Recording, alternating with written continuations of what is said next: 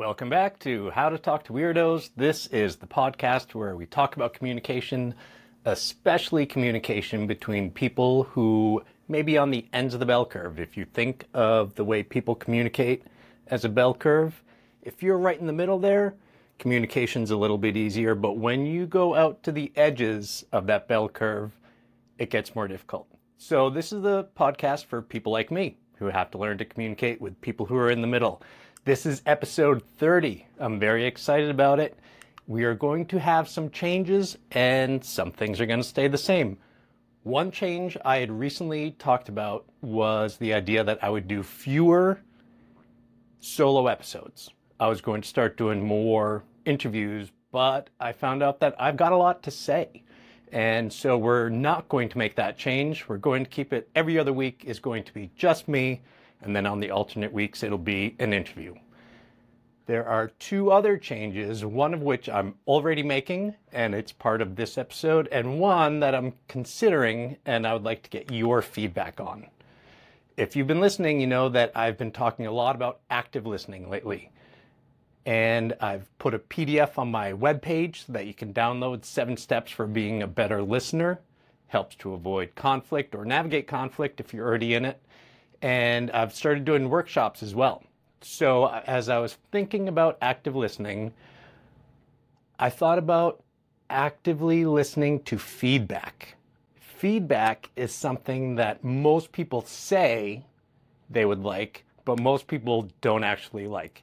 If you're brand new in your job and you're like trying to figure your way, then of course you want a lot of feedback. But if you're pretty established in what you're doing, people often don't want feedback, even when they say they do. I remember being in corporate America asking my boss, Hey, do you mind if I give you a little bit of feedback on this? He said, That would be great. But guess what? He was not actually interested in that feedback. Some of it may have been the way I delivered it. Some of it is just that feedback is hard to get. It's hard to receive. It feels like an attack. It feels like someone is diminishing your abilities. And so it's hard to listen to. But it's important it helps us to grow. There are a few things you can do to help become better at receiving feedback. The first thing I recommend for everyone is ask questions. Somebody gives you a feedback, ask a question. It'll do three things. It'll let them know that you're actually paying attention, which is pretty important because they probably went out on a limb to give this to you. So knowing that you're really listening is important. You may find out details. They may give you pretty general criticism, and then when you dig into that, you can find out specifically what they meant and what can what can change. And you may have just misunderstood it the first time. They may give feedback and you may think that it means one thing, but when you ask a question, you'll find out it might mean something very different. So just always ask. Another thing I will say is you do not need to respond right then. Just because they're giving you feedback does not mean that you need to respond in the moment. You can just say, hey, thank you for that. It's a lot for me to chew on. I'm going to really work on that and, and see how I can make changes. And then consider whether or not you really should respond at all. It may be that they're just giving you feedback for your information. If it's your boss or someone that you're in a close relationship with, they may want the feedback to know what you are going to do, if anything, to make changes. If you're not sure, ask them. Say, hey, do you want feedback on what I'm going to do, or is this just an FYI? It's always okay to ask if you're not sure. Sometimes it's obvious, sometimes it's not. The third thing I'll say is think of it as brainstorming. If you've ever been in a brainstorming session, you know the number one rule is there is no wrong answer when you're receiving feedback, assume that there's a kernel of truth. In brainstorming, the thing that a person says may not be the right answer, but very often it leads to an idea built off of that that is the right answer. And it's the same with feedback. They may not have all the background information that you have. So their feedback may not be spot on, but if you assume there's a kernel of truth in there, then it can get you thinking about, hmm, what they said's not quite right, but there is this issue, and here's what I can do to work on it. So assume there's a portion that's correct. Think of it as brainstorm. Now, the other thing is when you're the one giving advice or giving feedback, try to make it easier for them to receive it. The first thing I always ask is Do you really need to give this feedback? Who is it for? Am I giving feedback kind of for my benefit because it'll make me feel good? Or am I actually doing it to help them? So stop and think do I need to give this feedback? Is it going to actually be helpful? And if not, don't do it because it, it always causes a little bit of strain. If it's not going to actually benefit, don't bother. Just keep it to yourself. Second thing is less emotion, more facts. The less emotion, a lot of times that means don't give feedback right at the moment. When an event is going on and you get into whatever it is that you want to give feedback on, sometimes it's already emotionally charged and that is not the time to give it. They're not going to receive it. Sometimes you need to give it later when everything can settle down and then you can give the feedback. It also gives you a chance to think about what the facts are. If you go in and say, you never do the laundry or whatever it is, that's not fact based, that's emotion based. If you say, hey, for the last four weeks, I did laundry six times, you did it two times, let's talk about that. That's much more fact based. So taking your time writing down the facts helps you put it all together in a way that they're much more likely to be able to receive it. The third one is try posing it as a question rather than saying, here's what you should do, make this change. Ask them, say, hey, have you ever tried X, Y, and Z? Or would you consider? Or what do you think would happen if? When you make it a question, and the question is kind of how can we improve this thing, it's a lot easier for them to receive it rather than being told what to do. When you ask a question, they're answering it and they're going to believe their answer much more than they're going to believe what you told them to do. So try posing it as a question, make it easier for them to receive the feedback. I've recently got some feedback and it was because I do emails to introduce myself to people who might hire me for speaking. And what I was thinking is I should do a short introduction video. So I put together just a rough draft. I wanted to prove the concept. So I made up an email. I did a short one minute video introduction. I sent it to my friend Peter. And all I wanted was, is the concept right? Everything was a rough draft. And what he did was he sent me back feedback on the video itself, which is not what I was looking for, so I immediately rejected it. And he did it really, really well. What he said was, Hey, you have a nice smile. I'd like to see more of it. He gave me a compliment and just encouraged me to smile a little bit more than I already was. That's a great way to give feedback. The other thing he said was, use your hands more, don't look like the engineer that you are. That was also pretty good because it was funny. I know that I'm an engineer. I know I don't talk with my hands very much. It just doesn't come naturally to me. If you're watching the video, you can see that.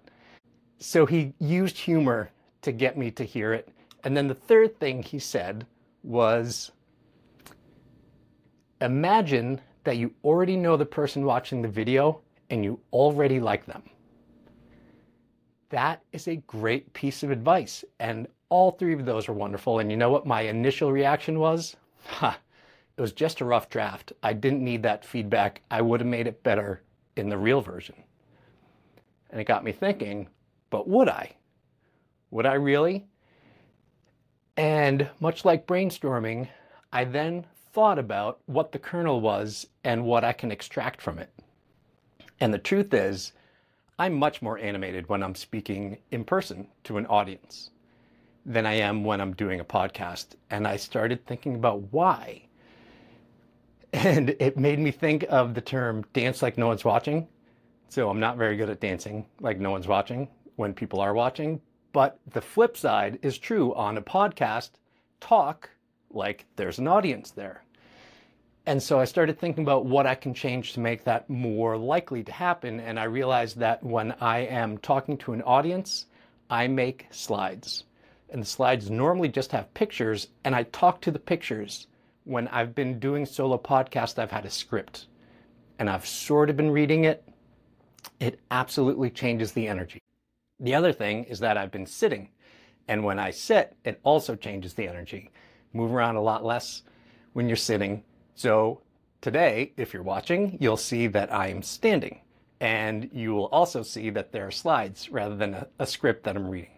So I made those changes already, and I think it's helpful. It takes more time, but I think it's worth it. Another change that I'm considering making, and this is also from feedback, is I'm thinking about changing the name of this podcast. I've always known that weirdo could be perceived as pejorative. It might be an insult to some people. I've asked around a lot, and the feedback I've generally gotten was that it was a good name and I should keep it. But I've known in the back of my head that there might be some people, and one or two people have told me that they don't like that name, they don't like that word. But just recently, someone gave me that feedback in a way that I was able to hear much more. So thank you, Sally, for that. You did a good job of kind of framing it in a way to make it really make sense for me. Thinking about what I can name it instead to get the same concepts. First thing I thought of to change it to is neuroconverse. You hear the word neurodiverse quite a bit. I figured if you cut off the die, add a con, you're taking the idea of neurodiversity and having a conversation around it. I thought that was good as I kept thinking about it, the other option I thought of is neuroconversant. And the reason why I like that is because it makes you think about neurodivergent, which people on the ends of that bell curve are neurodivergent. And then also think about conversation. Funny thing is, I was thinking conversant had to do with conversation, and I simply looked it up to make sure I was spelling it correctly.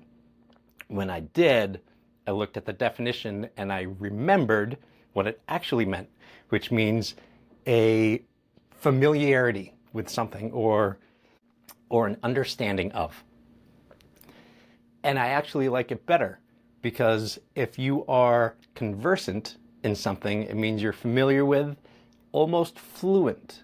So it's kind of becoming fluent with people who are neurodivergent, whether you're one of the people who's on the end of the bell curve talking to the people in the middle, or you're in the middle talking to people on the edges, neuroconversant covers that. So I want your feedback. I want to know do you want me to keep it? Do you think that How to Talk to Weirdos is a perfect name? And if one or two people are offended or a handful, so be it. Do you think that neuroconverse is better? Do you think neuroconversant is better? Or is there another option I've never even thought of? in the show notes, there's going to be a survey. If you can go in there and tell me what you think, I would really appreciate it. I want to make a change, but I want it to be a change that works for everybody. Feedback is one of those things that's very hard to receive, but it's also one of those things that makes us better. It helps us to evolve into the next iteration, the better iteration of what we're going to be. So give me that feedback. Start thinking about how to give feedback to make it easier for other people to receive, and start thinking about how you can receive feedback a little bit more. Thank you so much for listening. Thanks for listening to another episode of How to Talk to Weirdos. Hopefully, you found it both interesting and useful. If either of those things is true, please share. Do you have a friend or a coworker who could benefit from listening? Maybe a family member you're going to be spending the holidays with? please send them a link to your favorite episode and see if your conversations don't get just a little bit easier. I would really appreciate it. Thank you so much and have a great week.